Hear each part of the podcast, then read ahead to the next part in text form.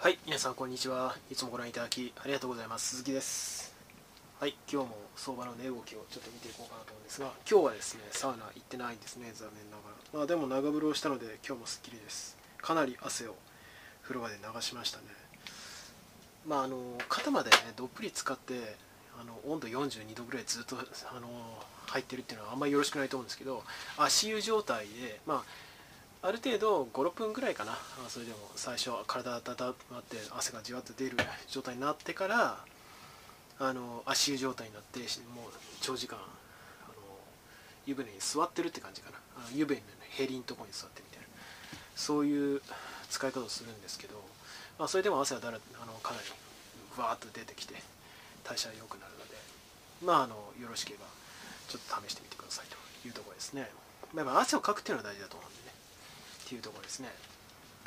で、えーまあ今日も相場の値動きの話をしようかなというふうに思うんですけどまあねコインベース予想通り上げましたしで予想通り下げましたしで、ま、巻き込まれてあの暗号通貨銘柄暴落してたっていう。まあ暴落と言っていいと思うんですけども。まあととりあえずあの 50MA に張り付いたあるそれ以下を言っているっていう銘柄ばっかりでしたよね。でまあその辺もああって感じで、ね、だよねっていう感じで僕は見てましたけどね。うん。まああの今後暗号通貨銘柄が、まあ、月末やっぱり月末までそのだらだら下がるのか他の銘柄同様僕は下がるような気がするんですけどそれとも独自の動きを見せて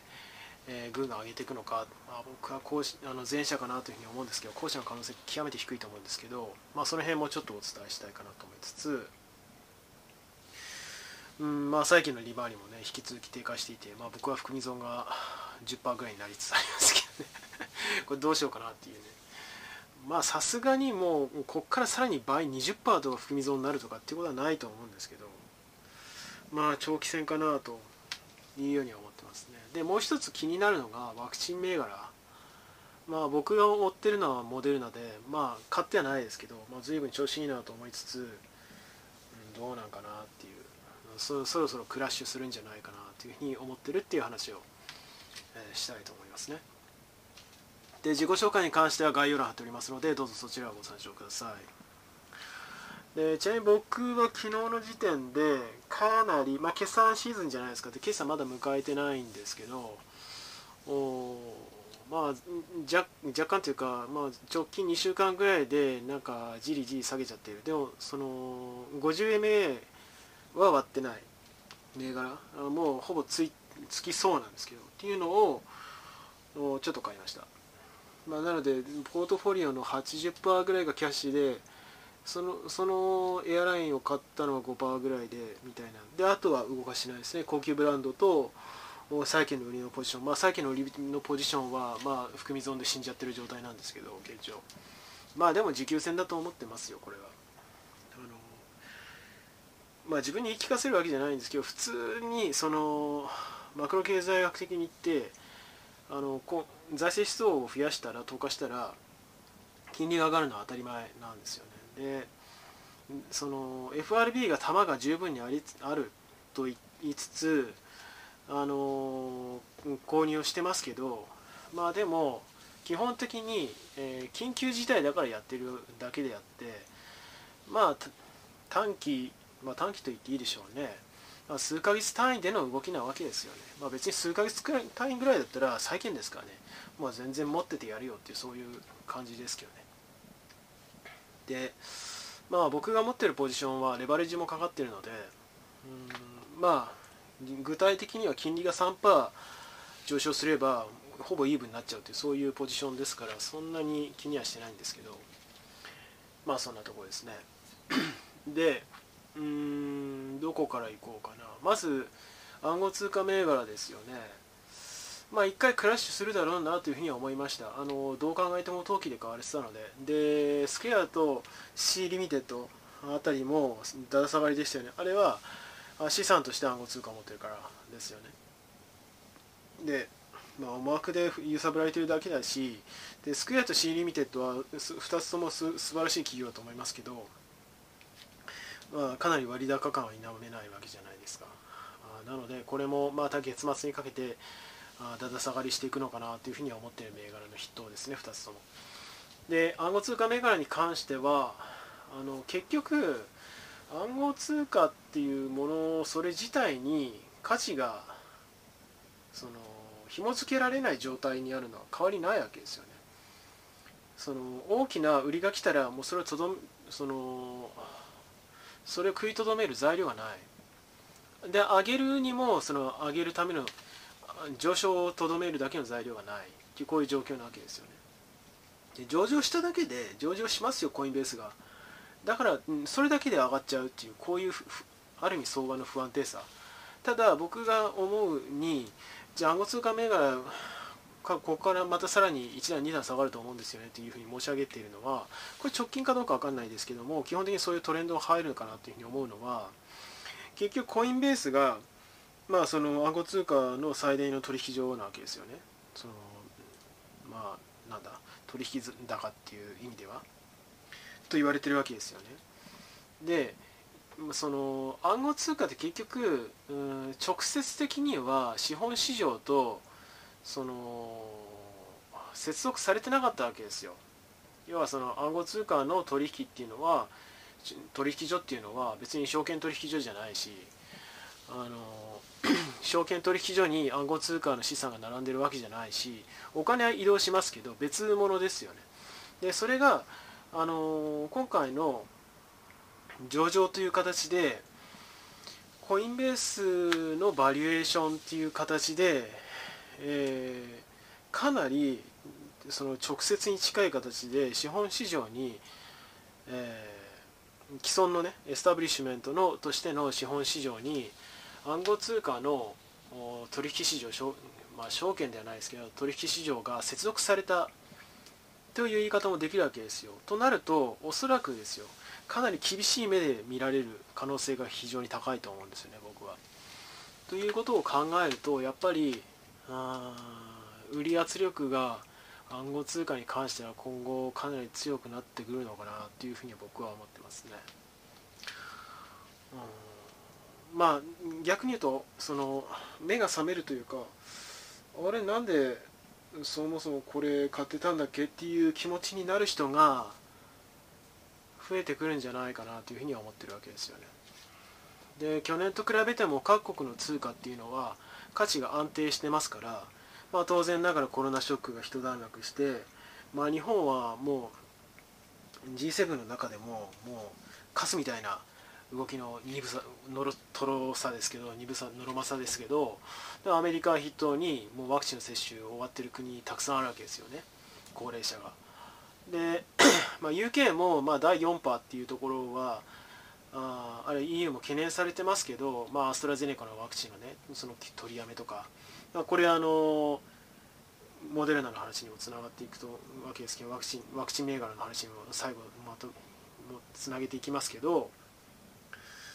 あのでも所詮アストラゼネカだけですし時間の問題じゃないですか。あの接種があの出回るのは。に日本は数なんでおそらく1年経っても全員にだって僕接種してないですもん。っていう状況がようやく見えてくるかどうかっていうレベルの低さだと思いますが EU はそこまでひどくはないわけですよね、えー、まあそういうことを考えるとやっぱりうんそんなにその各国の通貨が不安定になる状況っていうのは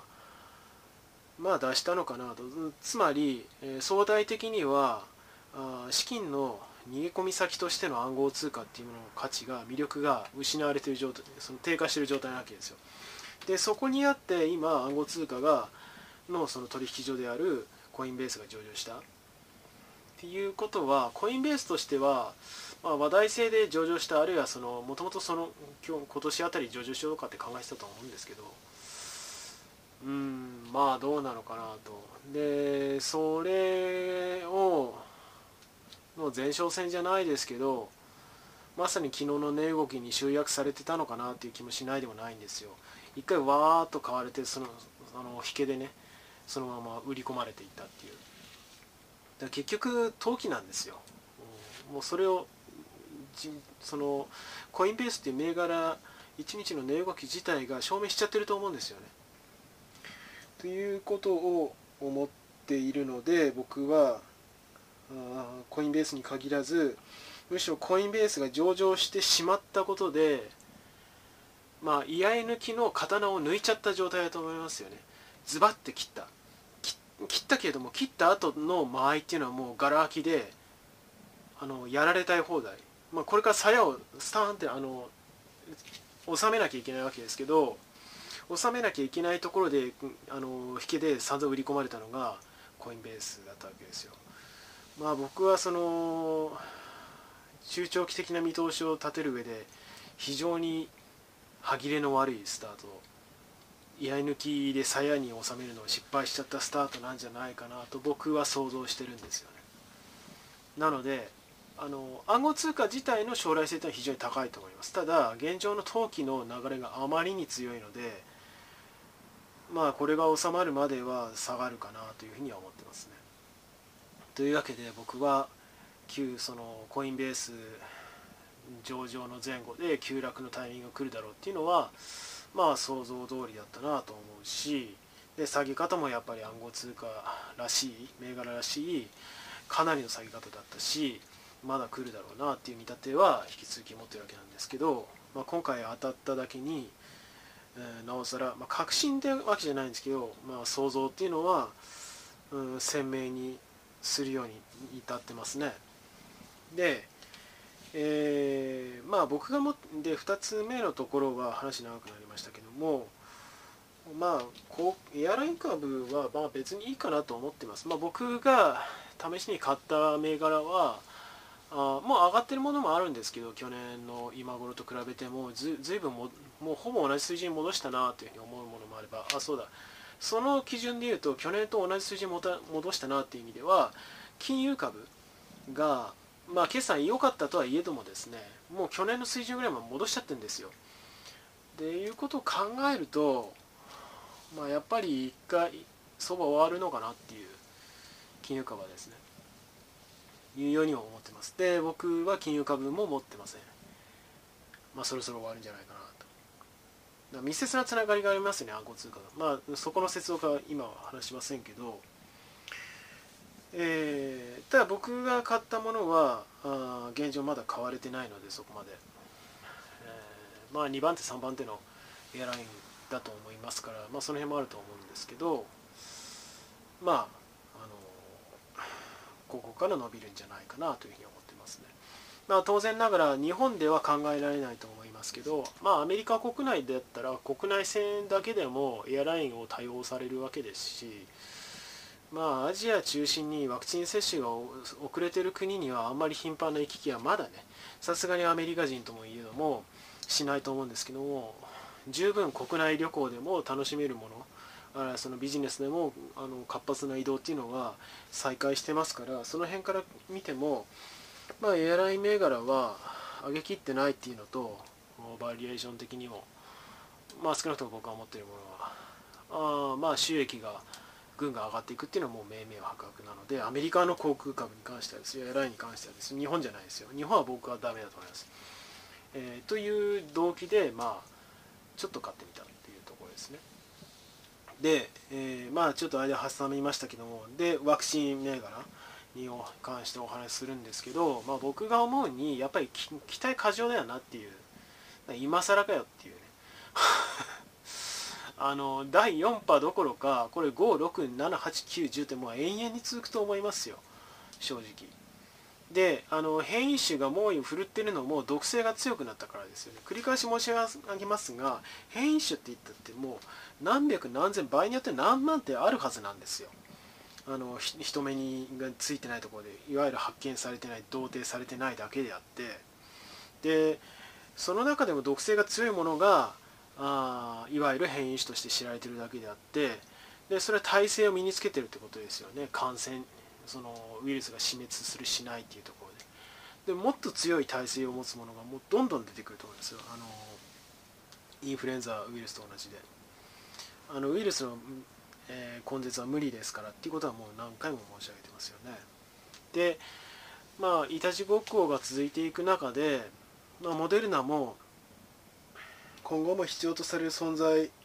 であり続けるとは思うんですよ。ただそんなねあの1週間2週間でこんなぐんぐんはこういう波を立てて動くような銘柄では僕はないと思うんですよ。あのいくらスタートアップだからとはいえでその素晴らしいワクチンを世界中にあの供給してるとはいえですよ。まあその冷静になって考えてみれば、まあ、毎年あるいは数ヶ月に一度しばらくはそうかもしれないこの数年。のペースで新しいワクチンを作り続けたり新たに供給をそのその在庫を量産して供給を続けるっていうことを繰り返していくと思うんですよ。であれば堅調に推移していくようなそれこそ半導体とかあ一昔前のクレジットカードとかそういう動きを僕はするはずの銘柄だと思うんですよ。でそこからするとモデルナの今の値、動きってもうこんなんなんで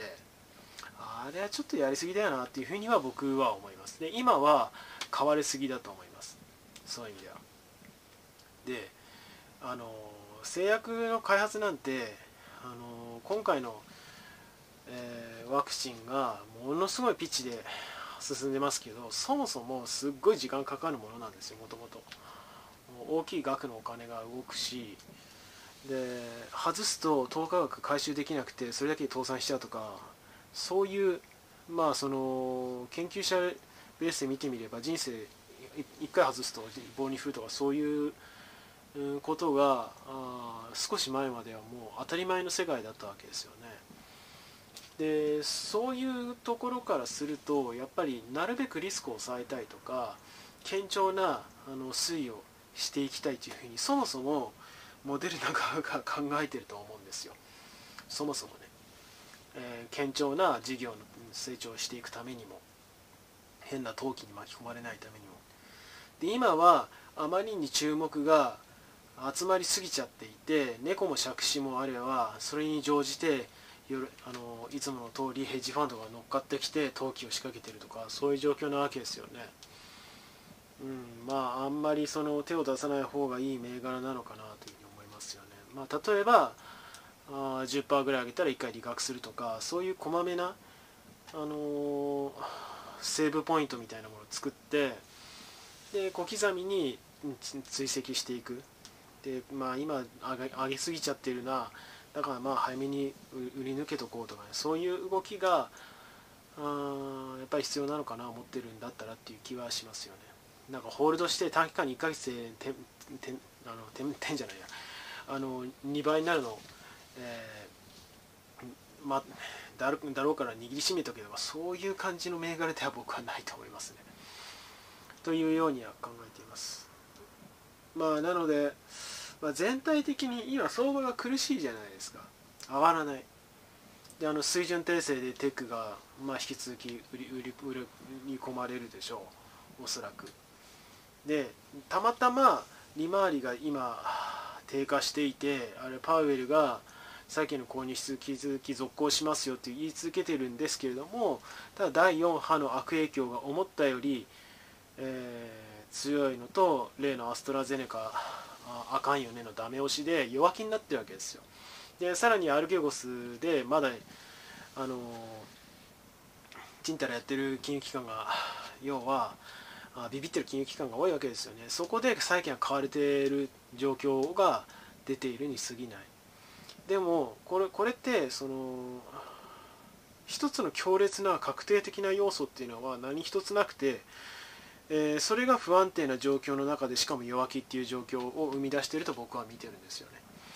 えー、であれば一つずつ解消されたならばもうこの動きっていうのはなくなるし、あのー、まあ、金利が下がったからあテックとりあえず買おうみたいなねあのここ数日の動きっていうのは到底長く続くとは思わないし気が付いたら高値掴みで死んじゃったみたいなで暗号通貨とかワクチンもそれの二の舞になる可能性非常に高いと思うしで相変わらず、えーまあ、融資面での資本コストでリでリスクプレミアムが乗りにくい、えー、大型銘柄なりオールドエコノミー側っていうのは変わり続けると僕は思うし、うん、でそうこうしてるうちにまあテーパリングは早すぎると思いますけどまあそろそろ景気あ雇用もだんだん良くなってきてるよね、まあ、物価はむちゃくちゃ良かったわけじゃないですか。物価がの上昇が出てきているっていうことはまああの売上ベースでは上がってるのでまず法人税を回収してさらにその財政出動して、えー、主に、え、低所得者層に対して、えーまあ、失業手当とかあ雇用創出のところに投下されると思いますしでさらに物価が上昇してでもっともっとあの低所得者層の方々があ消費十分な消費を取れる、えー、高度を取れる状態に移行すると思うのでまあ僕はあの直近のこの不安定な相場で値動きだけ見て動くっていう具は犯さないようにしようかなというように思ってますね。まああので最後にまとめると僕が最近思ってるのは銘柄を分散したところでそれはリスクの分散にならないと思います。あのリスクの分散イコール銘柄の分散だと思ってる人が多すぎだと思うんですよね。あのリスクの分散をするに必要なのはポジションの分散だと思います。だからあいくら有料銘柄でも高値掴みしたら死んじゃうのはそれはポジションの取り方が悪いし、えー、同じ産業内でも大型と小型では全然立ち位置が違うしその伸び方も違うし相関も全然ないことが多いし、まあ、セールスフォースとズームインフォみたいな特殊な関係だったら別ですよ。まあ、そういうのも、まあ、あるはありますけど完全に取って代わるとかもうガチガチの1対1の勝負をしているような銘柄対になっているような銘柄ってそうそうないですしということを考えるとその同じ産業同じようなビジネスをやっているからあそ例えばその産業内で5つの銘柄があったとして5つの銘柄全部のポジションを持っているっていうことそれ自体がリスクの分散にはなりませんよなんてことは僕は全然ないと思うんですね。えー、というところも踏まえて、まあ、あのやっぱりポジションの分散っていうのは丁寧にやる、まあ、ということは当然ながらポジションの管理が全てっていうあのごく当たり前の結論に行き着くわけですけどやっぱりそういうこまめなメンテナンスが大事なのかなというふうに僕なんかは思っています。というところで、まあ、今日ちょっと長くなりましたがまとめてみました。では最後になりますがよろしければチャンネル登録および高評価の方お願いできれば幸いです。では今回この辺でバイバイ。